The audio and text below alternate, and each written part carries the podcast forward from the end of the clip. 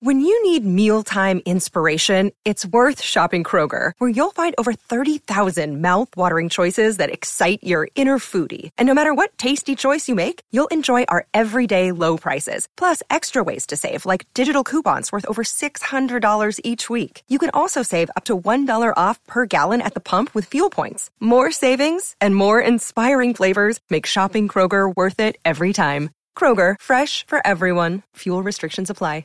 Another day is here, and you're ready for it. What to wear? Check. Breakfast, lunch, and dinner? Check. Planning for what's next and how to save for it? That's where Bank of America can help. For your financial to-dos, Bank of America has experts ready to help get you closer to your goals. Get started at one of our local financial centers or 24-7 in our mobile banking app. Find a location near you at bankofamerica.com slash talk to us. What would you like the power to do? Mobile banking requires downloading the app and is only available for select devices. Message and data rates may apply. Bank of America and a member FDIC.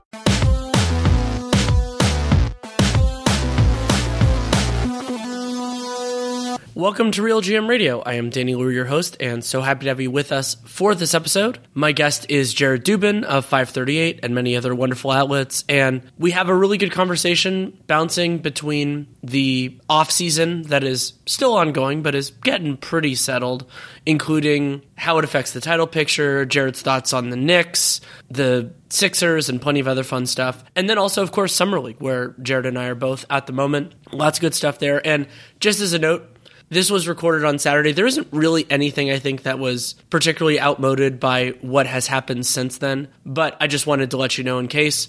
Episode is brought to you by betonline.ag. Use that CLNS50 promo code to tell them you came from us and to, more importantly for you, get a 50% welcome bonus on your first deposit. Episode runs, oh, should be about 40 minutes. A lot of good stuff in here. Hope you enjoy it. Thank you so much for coming on. Thank you for having me. Always a good time. We're going to do a mix of off-season and summer league. You know, you and I are both here in Vegas, and I want to start though with the off-season. Is there any kind of big picture takeaway that you have so far, or is it more kind of like a series of more narrow takeaways? I guess my big picture takeaway is that the title picture from last season hasn't changed that much due to specific off-season moves. It's more about players coming back from injury that would change what we might think of what will happen next season, if that makes sense. It does, yeah. I, I, mean, we wondered about that, and of course, a Kevin Durant deal, should it happen, could potentially turn that. But yeah, we didn't really see the teams that we ex- that we expect to be at the top make meaningful changes so far, and we didn't really see yet anyone jump into that conversation as well. Right, like you know, Boston, I think got meaningfully better, if not necessarily like overwhelmingly better, but they were already the Eastern Conference champions last year. It's not like the Celtics getting better changes the title picture all that much. You know, the Warriors lost a couple bench pieces, but they were already really good and they have young players ready to step into bigger roles. You know, the Bucks are getting guys back from injury. The Nets weren't really in the title picture last season. Um, it seemed like they're falling apart. I guess the Sixers getting uh, meaningfully better might change things a little bit in the East just in terms of sort of leveling them or leveling the playing field or getting close closer to leveling the playing field with like Boston and Milwaukee at the top. Um, and then the Heat losing uh, PJ Tucker meaningfully hurts them, I think. So that might be a little bit of a change now that I think about it. But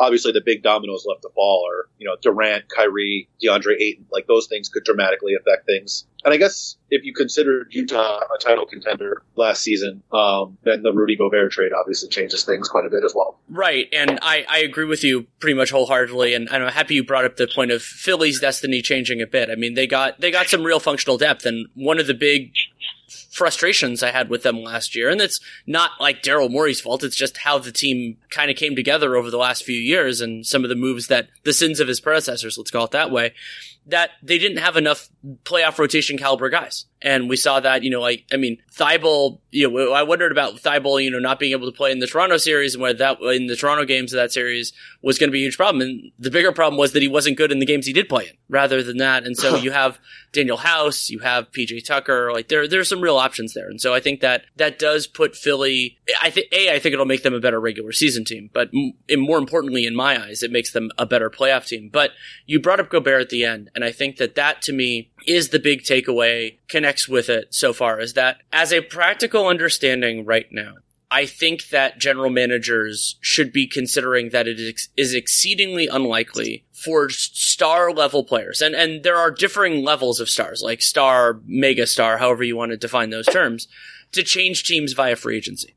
Like that is this is something that I, brought this up with you last summer when, uh, in relation to um, actually the one team that did make like a, a big outside free agent signing this offseason in relation to the Knicks because they signed all those one and two year deals to players in like the medium salary range. And I was like, this is very obviously they're trying to position themselves to group these guys together for a star. And then that flat out like didn't work and they had to, to dump all those guys to go sign another free agent. But, but they didn't have to pay that much to do it. Like that's the, the asset cost for them because those deals were shorter. And, and it, it was interesting because I I actually thought that approach had a lot of merit. The Knicks also still have a bunch of first round picks. It was just that the player they got. I mean, I don't define Brunson as a star. I like him quite a bit, and we'll talk about the Knicks in a second. But I I, I still think that the process of that was eminently reasonable if you didn't have anything else to do with the space. And be, part of it is because those contracts were so short, other than Fournier and and Randle is kind of a different situation. And why Gobert is crystallizing in this respect is, but in some ways it's Gobert, and yeah, I mean the the asset return for the Jazz on that is wild. And, you know, like that could potentially be why a Kevin Durant deal will take longer to actually happen is because Durant, I mean, they're different ages, but like Durant is a meaningfully better player than Gobert. And I love Gobert. Like Durant's just better. And it's like, well, okay. And their contracts are very similar. And so where are you going to go from that? But for me, Gobert is a part of this equation, but the more telling elements are actually James Harden, Bradley Beal, and Zach LaVine. So those three shooting guards, all of whom hit some version of the open market this year. And one of them was traded to his current team within the last year one of whom has been there for a little while, and the last time he had to get an offer sheet and all that, and then the third has been there forever. And it doesn't appear, from what we know, that any of them had any serious dalliances with any other franchise. Yeah, um, that's an interesting point, actually. I mean, I guess because some of it is likely because the free agent suitors with actual cap space were not really the type of teams to be in the mix for those guys. Well, and, and in theory, and, the, yeah. In, well, I was going to say in theory, the Knicks could have gone after one of them, but they were like very honed in on Brunson right away, and it also didn't seem like any of those guys was really all that interested in leaving. Um, you can get your money and then just request a trade later if you want to. Exactly. Um, one thing, and one thing I want to say about those three guys, though, if I hear one more time about Bradley Beal being the only guy in the league with a new no trade clause, without the context that he's one of like three guys in the league who was actually eligible for a no trade clause at the time he signed his current deal, I'm, I'm going to go crazy. Like, you have to be in the league for at least eight years, at least four years with the team you're signing with, and you have to hit actual free agency. You can't get one in an extension. So, like, him and LaVine were basically like the only guys that could have gotten one in the last like 10 years. Yeah, I think Steph could have that one time that he kind of went all the way up, but you're right. There are very few, and Curry not getting it was was notable, and, and Beal getting it, does that lead to a precedent? We'll have to see. The other huge consideration there is that to me that I and I, I, you know did a whole thing on this with the Memphis Grizzlies as the sleeping giant is the Memphis Grizzlies with the ascendance of Desmond Bane didn't really need a two guard. Like I mean they could Zach, Zach LaVine especially is one hell of a player. Like if you can get Zach LaVine, you may figure out some of the other stuff later. But and, and that's part of why I find Memphis one of the most compelling teams for this offseason, where they did some very specific things, but like they had they had an element of like market power that didn't materialize, and I don't know, and probably will never know whether that happened because of a battle plan from their part that they you know they rather retain Tyus Jones and keep some of their cap space, and like they the, the team is going to get very expensive pretty quickly with Ja Morant and everything else. So I don't know whether this was a missed opportunity or an opportunity that they prioritized differently. And it just so happened that most of the free agents that would have been the most help, like that, that the, the niche that they need most, to me, that's like a defensively versatile forward who can maybe do a little bit of creation. That player wasn't particularly available and due to circumstances that are dispiriting and disappointing and all that the best the best of those guys miles bridges is just in a functionally different place yeah um, i remember you guys talked about him to memphis in the mock offseason yes i'm remembering I, I, was memphis correctly. and i was memphis and negotiated a sign and trade right yeah and i was like oh that was interesting because i hadn't previously thought about it because of all the you know they're going to match charlotte's going to match the offer and like maybe he'll go to detroit or something like that um, and it was really interesting, but obviously, like, I, don't see how anybody could justify signing him right, right. now. And, and, and those issues, of course, take precedence. Like, it, it, you know, that, that is The you know, uh, and I, it it's funny. Like there's a part of me that's like, oh, saying it every time, but it's important to say it every time. Like that's you know that that's what that's what this is about, and you know, making sure that that people are protected, children, family members, everything else, and it's very disturbing. And and where that situation goes is of, I mean, it's it's more important for non-basketball reasons than basketball reasons, but it is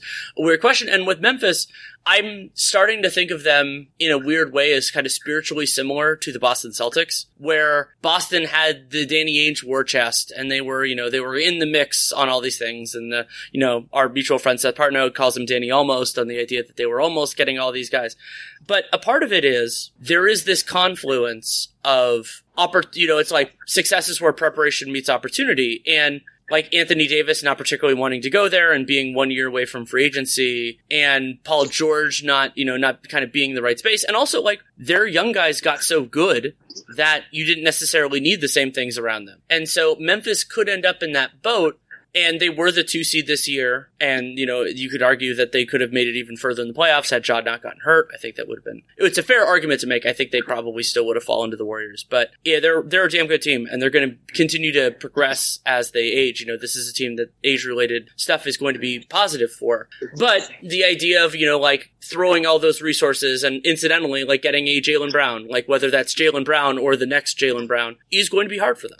I think it's harder, maybe in theory, than in practice, just because they like with the Celtics, it was always the same guys that everyone was throwing. Like, can you trade Tatum or Brown? I think Memphis has like more guys that you can put in a trade. Like, obviously, Morant is not going to be in any trade, but you know, you go down the list of guys like you know Dillon Brooks. At least this year can be used as, as salary ballast in a trade. They have Ziaire Williams, Brandon Clarke. I don't think Desmond Bane is going to get traded, but now they just just got the a few more guys they drafted that people like. Like, I, I think they have more of the maybe this guy could be not necessarily the centerpiece. I mean, even Jaren Jackson Jr., as good as he was last year, the injury issues and things like that, he's going to miss a lot, seemingly at least a bunch of this season now after the latest surgery. Um, you know, you could justify saying like we're going to move off of him for a wing instead and figure something out at center. Like he's so good that it would be really difficult to do that. But I do think that there are a wider variety of guys that they could put in, particularly this year with Dillon Brooks in the final year of his deal, and they have the Danny Green non-guaranteed salary and Jarrett Culver at eight million a year. I'm looking at their cap sheet now, so like if there is a time for them to do it, I think it's this year. Um, and then in the future, the war chest of guys that they can put in that you can conceivably say these guys are the centerpiece or one of the centerpieces of this type of deal thins out a little bit more. But instead of being so focused on two guys, I do think they have a little bit more to work with there. So that could be, an, you know, an interesting aspect of it. That's a great point. And along those lines, it creates more opportunities for trades. And it also, I mean, it's going to bring the question. And I, the, you know, I talked about how it's hard to interpret Memphis's offseason right now just because we're going to get further context over the next year plus. But are they dancing, playing a dangerous game where they not, I'm not even going to say necessarily overvalue their guys, but are at the point where they, they like, and they've drafted extremely well. They found a lot of, you know, you could think of Dillon Brooks and Brandon Clarke and I like Xavier Tillman quite a bit too, and Jaren, like, because you know, is kind of in his own boat. Like, you're not trading him; he's your cornerstone of that. And are they? So you have this evaluation point that you're continually making of are we better off either consolidating or just moving some of our players for other ones and at a certain point you have to make a decision because the play, to re- retaining your players is going to cost significantly more than it did before. And you have to make those decisions. Like it's it's a good problem to have but at some point you know you can't pay Dillon Brooks and Ziaire Williams and LaRavia and Ja Morant and all that and so, well, well, wait, you can. Owners don't want it. Right. Oh, yeah. Thank you. Thank you for clarifying that. Yeah, it's it's a it's a will, not a can. Um, and I appreciate right. that. I'm usually better about that. And and so I think with with Memphis, it's this idea of do you believe do you believe in your own players too much? And I, I'm not the point. I'm not the point yet where I'm going to make a pronouncement on that. I like a lot of their players a lot. I think Dillon Brooks could be the problem there. I think Dillon Brooks, as good as he is, he, you know, the distinction between 82 games and 16 games with his specific flaws. I mean, he did have some huge offensive performances, but overall,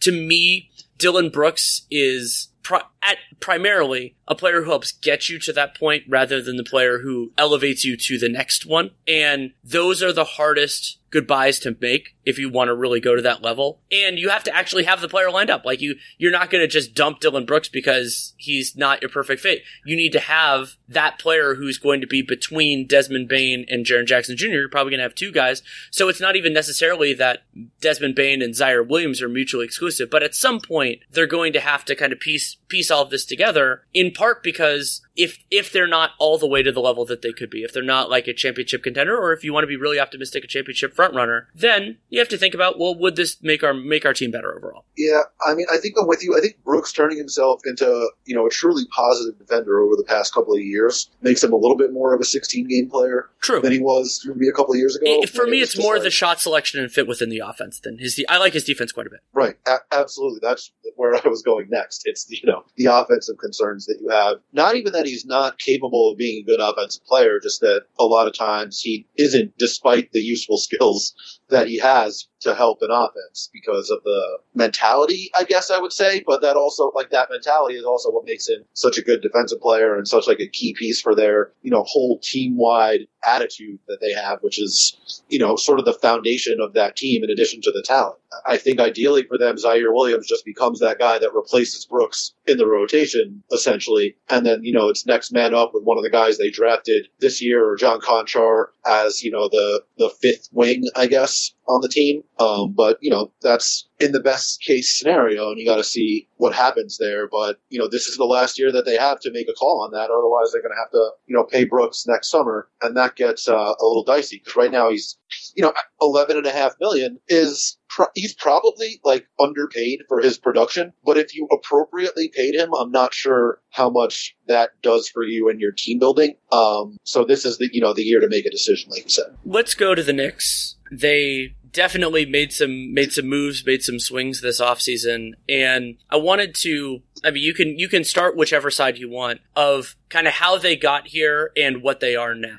Yeah. Um, so I like, I'm higher, I think, on Jalen Brunson than other people and have been for a while. Like, I think that the, even the value of that contract is not particularly bad and it hasn't been officially agreed to yet because them and the Pistons are still working out when and how they're going to do this Alec Burks, Nerlens Noel trade and whether the Knicks are going to make this Brunson deal a sign and trade or outright sign him with cap space or somehow operate as an over the cap team, which seems less likely now after they waived Taj Gibson, um, but could still theoretically happen, I think. Um, but like four years and 104 million is is not that bad to me. That's like you know 15th or 16th in you know point guard salaries or something along those lines. You know, it's it's only four million total more over the four years than Anfernee Simons got, uh, and I think Brunson has been a better player. Obviously, he's a few years older and he's smaller. Um, I don't think there's a meaningful difference between the two of them on defense. They're both not very good on that side of the ball, but I- I think Brunson is a very good fit for what Tom Thibodeau likes in his point guards in terms of his mentality and his facility as a pick and roll player, um, and his ability to score in sort of in between areas of the floor. My issue is more that the Knicks roster does not really set him up for success. They don't have a lot of shooting. They're always going to have two traditional big men on the floor, including at least one who's like an, a non-threat outside the immediate area of the basket. And for someone who's so focused on getting into the paint and finishing oversized and like tiny spaces all the time, I think that could hamper Brunson a little bit. And then specifically, him and Julius Randle both tend to be very heavy operating on the left side of the floor guys. Um, RJ Barrett is more on the right side of the floor, so he can drive to his left hand. So I think it's a little bit of a better fit with him. But there, there are more fit issues than talent issues with the signing for me. Um, and then with their other signings this offseason,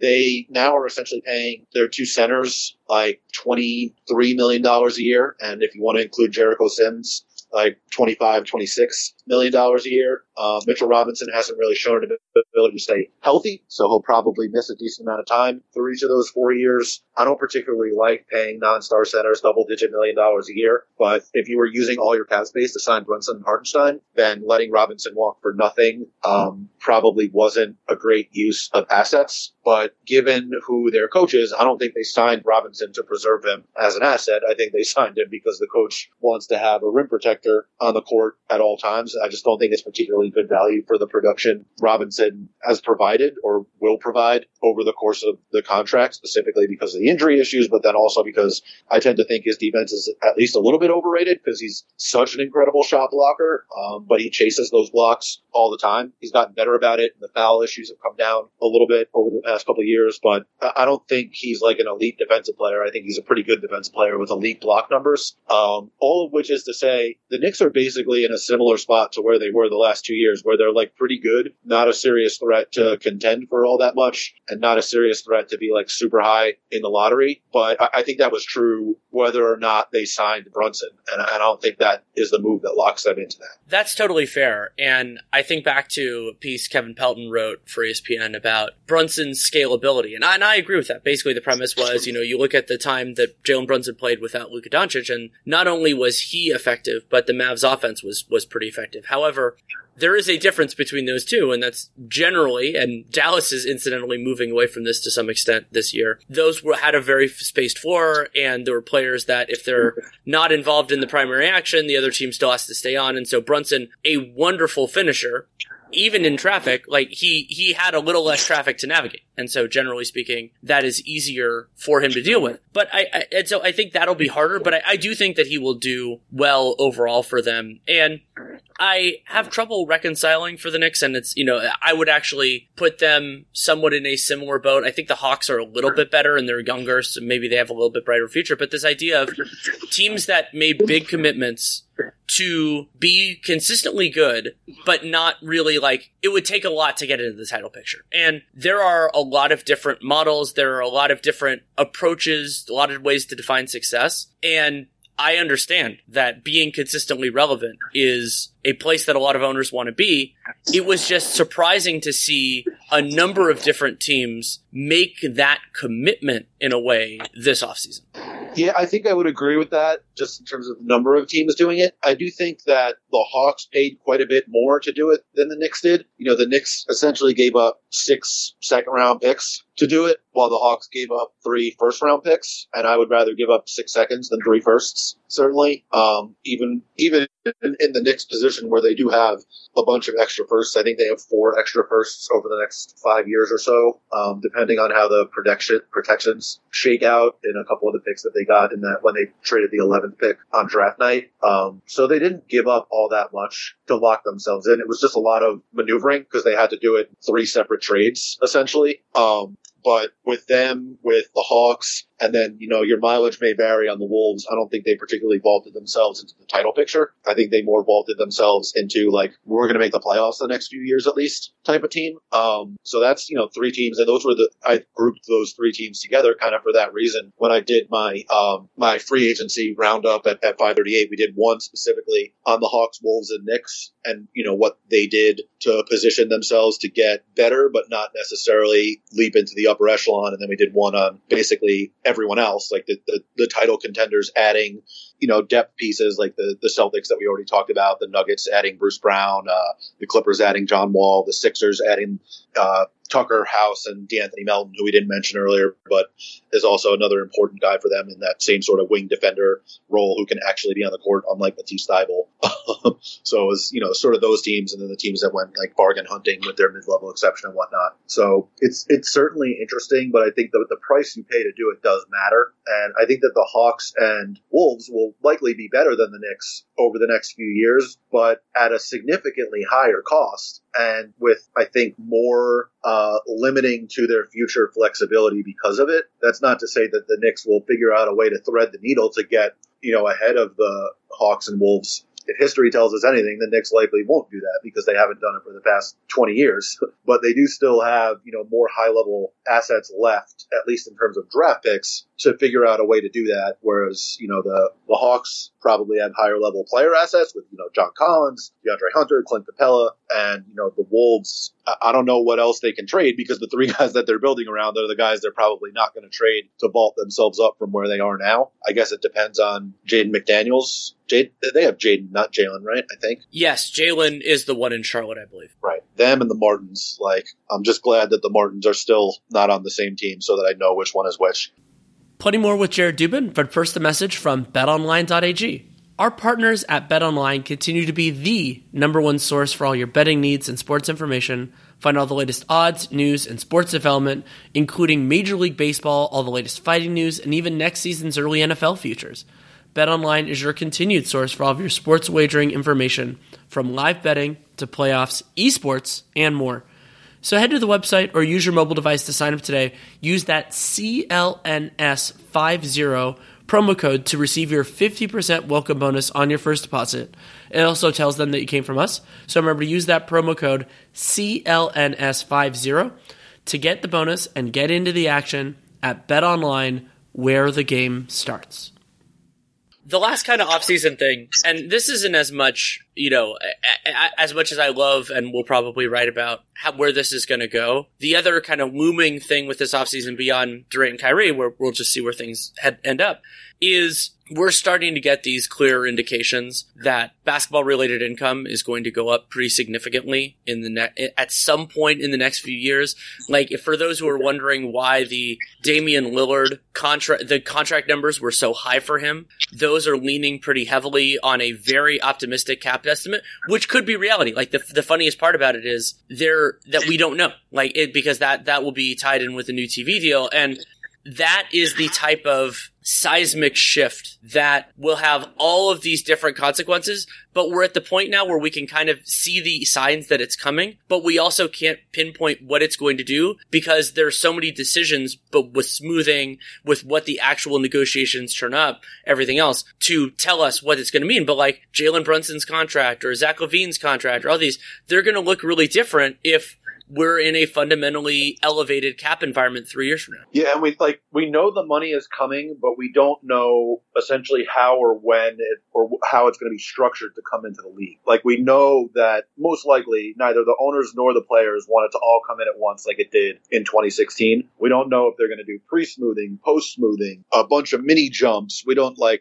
we, we, and we don't know how much of whatever is coming in is coming in or how big that jump will be. I heard someone say on a podcast the other day that the the new TV deal could be like two and a half to three times what this one is. That would be insane. like, and that that seems like a high end estimate to me. Like maybe twice as much, maybe you know something in that range. But even that brings in so much more money. And then you talk about like the gambling money that's likely to come in and whatever else they're going to do. Like things are going to get astronomical and you're going to start hearing salaries and be like, oh my God, that's crazy. And then it turns out that that's like a 30% max, you know? So it's, uh, the numbers sound shocking right now, especially when Dame's extension is like three years out or whatever it is. It's like, it's like fake money. You don't even know what, what it's going to be. Exactly. And so, you know, I, I had this, this point of it. It's like, yeah, that's, it's a very rosy cap estimate, but I can't disprove it. Like, and, and there's a lot of, a lot of, you know, those negotiations, they, they probably have more, some people probably have more information about where this is going. And, you know, like Real GM's model does a really good job, but we don't know exactly where the, don't. there's more uncertainty right now in those different constituent elements, especially with the element, like with what you brought up, where how this comes in is going to be extremely important, but also is completely unknown at this moment. Let's jump to Summer League though. And, you know, we're both in Vegas now watching some games. What do you, what have you taken away from, I don't know how much of it you watched before we got to Vegas from the, like the, the other Summer Leagues and from in person. What, what has stuck out to you so far? I didn't watch any of the, um, Utah or California Summer Leagues. Um, sitting there yesterday, um, I was impressed obviously with Moses Moody. Um, the Moses Moody Quentin Grimes matchup in that um, Knicks Warriors game was really fun. Those two guys basically spent the entire game guarding each other. Um, Moody shot well and Grimes didn't, which I think sort of oversold the difference between how the two played, particularly in the second half. Like I thought Grimes looked better um, off the dribble than he did at any point last year, or at least was doing more off the dribble. And then Moody just like kept getting to the line and hitting like every shot. Um, Kuminga, I think, tried to send Jericho Sims into like the multiverse of madness with a dunk at one point, um, but but didn't really do much other than that. Um, that that game, I think that that was most of what stood out for me. The game before that, um, we we were sitting next to each other for these two games. Your uh, your guy McGowan's on the Hornets uh, looked pretty good, and uh, Ben Mathurin, who I really liked coming into the draft, looked good as well. I, I never know how much to take from any of this, particularly with the rookies. Um, second year guys looking good, like Moody and Grimes. I, yesterday I did. I thought um, if they continue that with their next couple of games, and then their teams shut them down, that tends to be a good sign, which I wrote about last year. Um, the rookies is I, tend not to draw quite as much from their performances. I like to think about rookies with the idea of kind of vague outlines. It's what what looks like it's going to work, what looks like it's not. How are they as an athlete relative to their peers? Do they look bigger? Like it's a very weird basic question, but especially with so many high-end prospects skipping the combine or at least not doing measurements at the combine, like okay, you know, Jabari Smith and Paolo Banchero are standing next to each other. How do they look like they're similar sizes, frame, wingspan, all that type of stuff? That can be important. And so you're getting that, you know, preliminary sense of like with Jaden Ivey, is his first step as fast as I thought it was? And the answer preliminarily is yes. Like it looked, it looked good in that Detroit game. And so for them, like you said, it's trying not to overreact and, you know, remembering, especially like right now, for some of these guys, it's their first summer league game, and so they could be jittery. It could be everything else, and we will learn a lot more not only in the preseason, but for a lot of the high end players in the regular season because they're going to get real minutes. And so, I so for the top end guys, I'm actually learning less, I would say.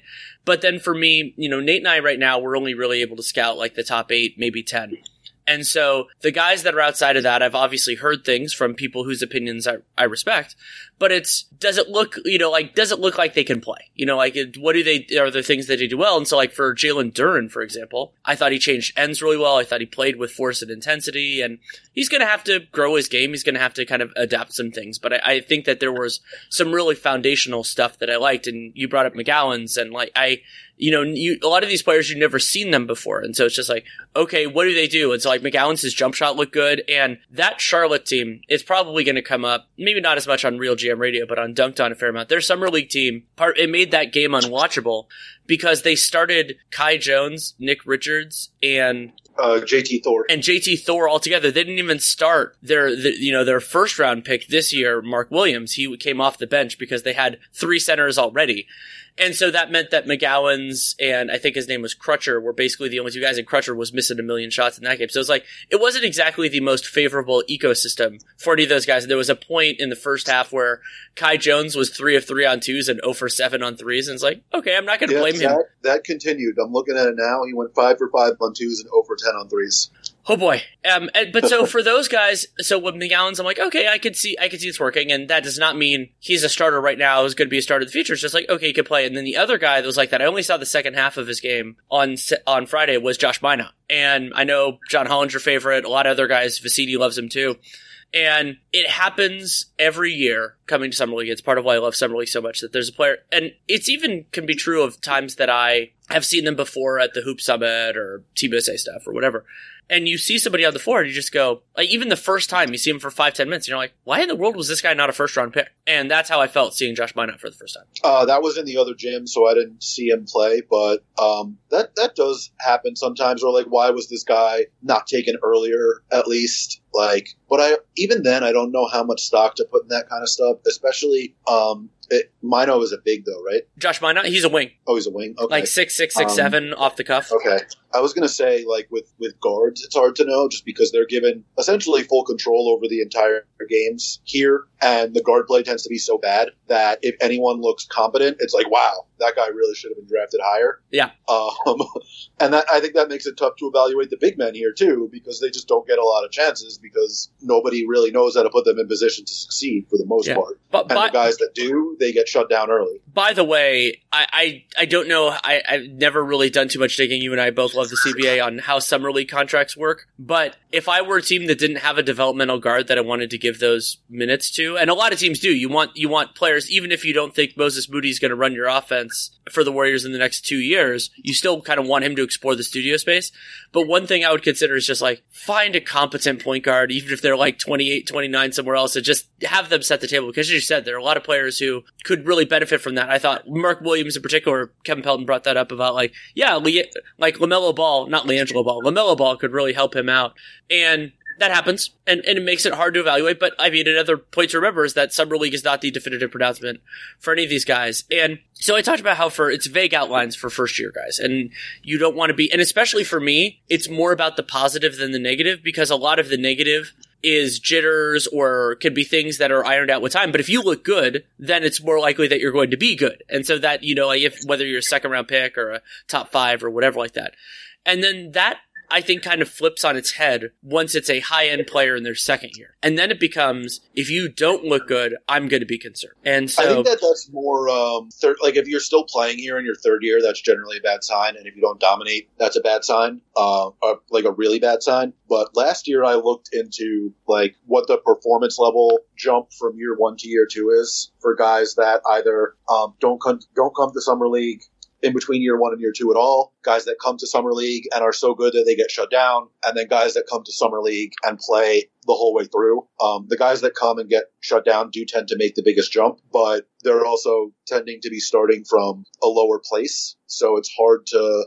Um, I'm trying to scroll back and find this story so I could see what the exact takeaway was. But it's it's not necessarily the worst thing if you come to summer league and just like play summer league. You still tend to improve in your second year um, almost as much as the too good to be here guys. Um, not nearly as much as the too good to be here guys that were lottery picks, but a little bit more than the too good to be here guys that were non lottery picks. But the um, the the summer league guys that just like play are starting from a much lower place, so that improvement might be a little bit more meaningful, if that makes sense. It does make sense. And I was encouraged by, you know, like Josh Christopher, I thought played with more discipline. He also you know, was a little bit better defensively. And that, that makes him, that was important. Kelly Iko did a good piece on that in, in his and Moody, we already talked about there. And you're, I, I, I didn't love what I saw from Killian Hayes in game one, but I will, you know, continue to watch him. And then it looks like it's going to be Sunday. We're going to get to see James Wiseman. And I happen to be at one of the few competitive basketball games he's played in the last year, but how he's looking physically, and I hope we get to see some Usman Garuba as well, because another guy who just we haven't gotten to see very much. Yeah, I, I personally haven't seen Garuba really at all. Um, I was standing next to Wiseman yesterday, and he looked like physically good. I mean, I don't know how he's moving around, obviously, but you know, it'll be. I'll, I'll certainly be at that game tomorrow because I'm going to want to see how he looks on the court. Um, there was another point that I was going to make that I forgot what it was as I was talking. Um, oh, that's so. all right. Um, so you, we both like Benedict Mathurin. We can talk about him briefly. I thought that one of my favorite parts of his film was that Mathurin, a good, a very good vertical athlete, he has really nice balance on his jumper. You know, it's it's usually in rhythm, whether it was a pull up or whether it was a catch and shoot. And I thought that really did carry over to the NBA. Oh, his jumper is beautiful. Like I could just watch that dude shoot jumpers all day. Like the form is incredible. Like he's one of the rare guys who actually does shoot like at the top of his jump instead of on the way up. Like Michael Porter is kind of the same way. So it looks like they're releasing it from so high because they're releasing it literally at the peak of when they're jumping. Um, and it's just, it's so smooth. And like I, I said, we talked about him when he was one of the few guys that I had watched so far, but we like were right before we were jumping on a podcast. He's like, can you talk about draft guys? And I was like, I've only watched like three guys, but I really like this guy Mathurin. I was like, if it works out, he's going to basically be like Zach LaVine. And I still sort of feel that way. Like a guy with such a smooth jumper and such like explosive athleticism that looks kind of effortless.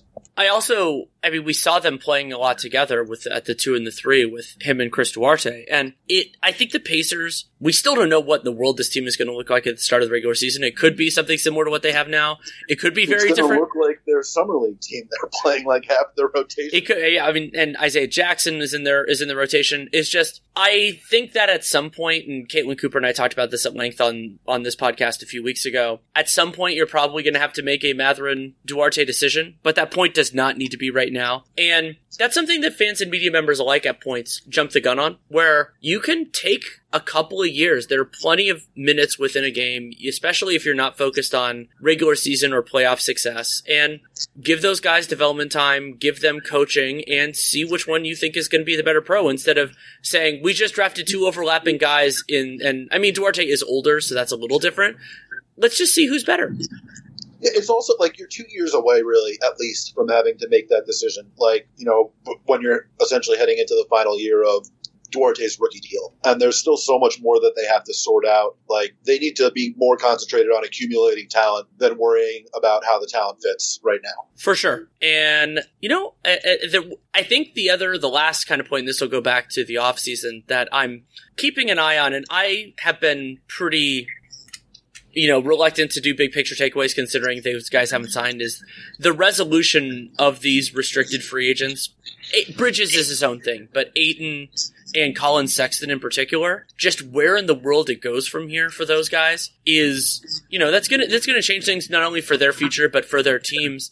And then on top of that, we did see a couple. You know, you and I, you know, going back to our days at mid-level exceptional, we've been very interested in contract structures. Seeing Lu Dort and Jae'Sean Tate's teams decline their team options to give them more money right now. How does that look a couple of years from now? Yeah. Um. Sorry. The um. My hotel room is right above the pool in my hotel, and they just started bumping music, so I'm getting like thrown off here. But no, I mean, I, I think that the decision to make those guys restricted free agents early is um is a good one. I think that the Rockets got much better value with the Tate deal than the Thunder did with the Dort deal. I think I can't remember if it was you talking about it the other day, where you could view Dort's contract as essentially like a four-year, eighty-something million dollar extension rather than the five-year, because you just subtract the one year that he was supposed to get paid. Um, but it's a lot of money for a player who is good, but also is not necessarily a guy that you want to be one of the top four guys on a future contender, but also who knows when the hell OKC's contender window is going to be.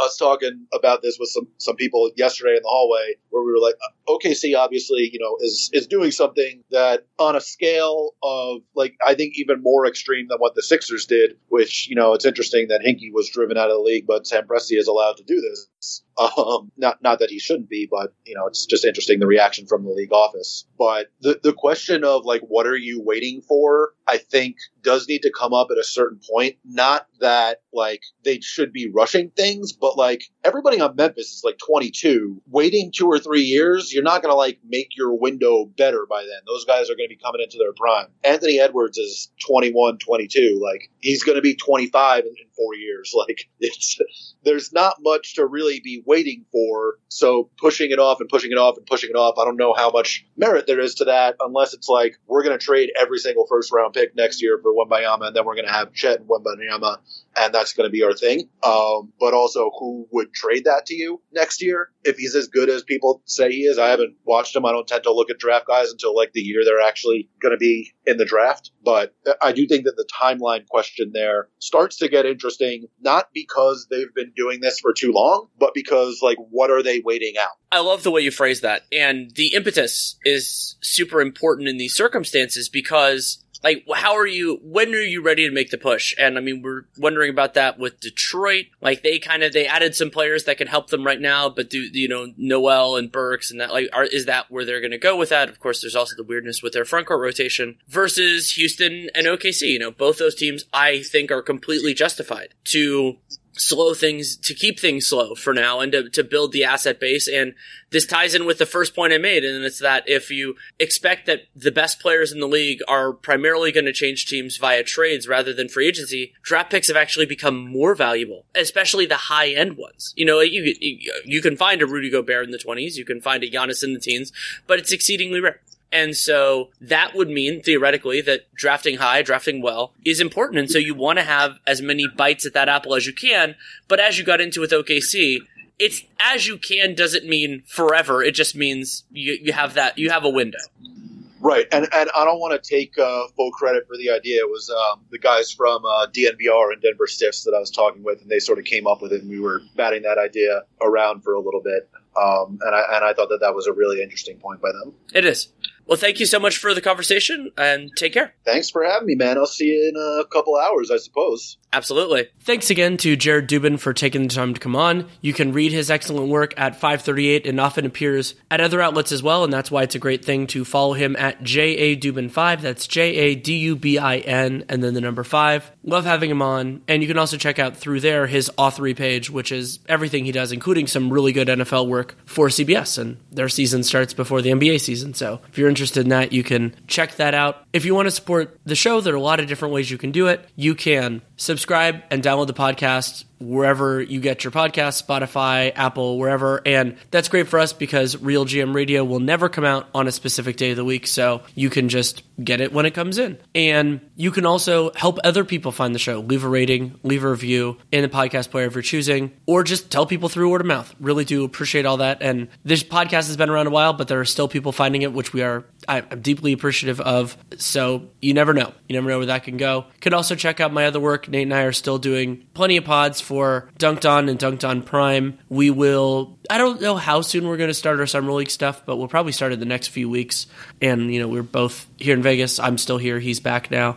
And have I already have lots of notes already, but I'll watch some additional film for the players and teams that I didn't watch as much during my time here in Vegas, and of course the ones that were in the other summer leagues as well. You can also check out my written work at The Athletic. Wrote a piece about how 2023 is looking, which I thought was interesting. I have a couple different offshoots of that. I even talked about one of them with, with Jared on the pod. That might be some future writing work. And I forgot to mention, Nate and I are, are going to continue to do Spotify Live. We are Tuesdays at 3 Pacific, 6 Eastern is the current timing. That may shift a little bit as we move more firmly into the off season, but I don't expect to. I think it'll probably be in that range at least for a while. If you have any feedback, oh, sorry, I forgot the most important thing you can do to support my stuff if, in case you haven't done it yet, and that's check out our sponsor, betonline.ag. Use that CLNS50 promo code to get a 50% welcome bonus on your first deposit and tell them you came from us. Hopefully, they will continue to advertise on this fair podcast, and I really do appreciate that. If you have any feedback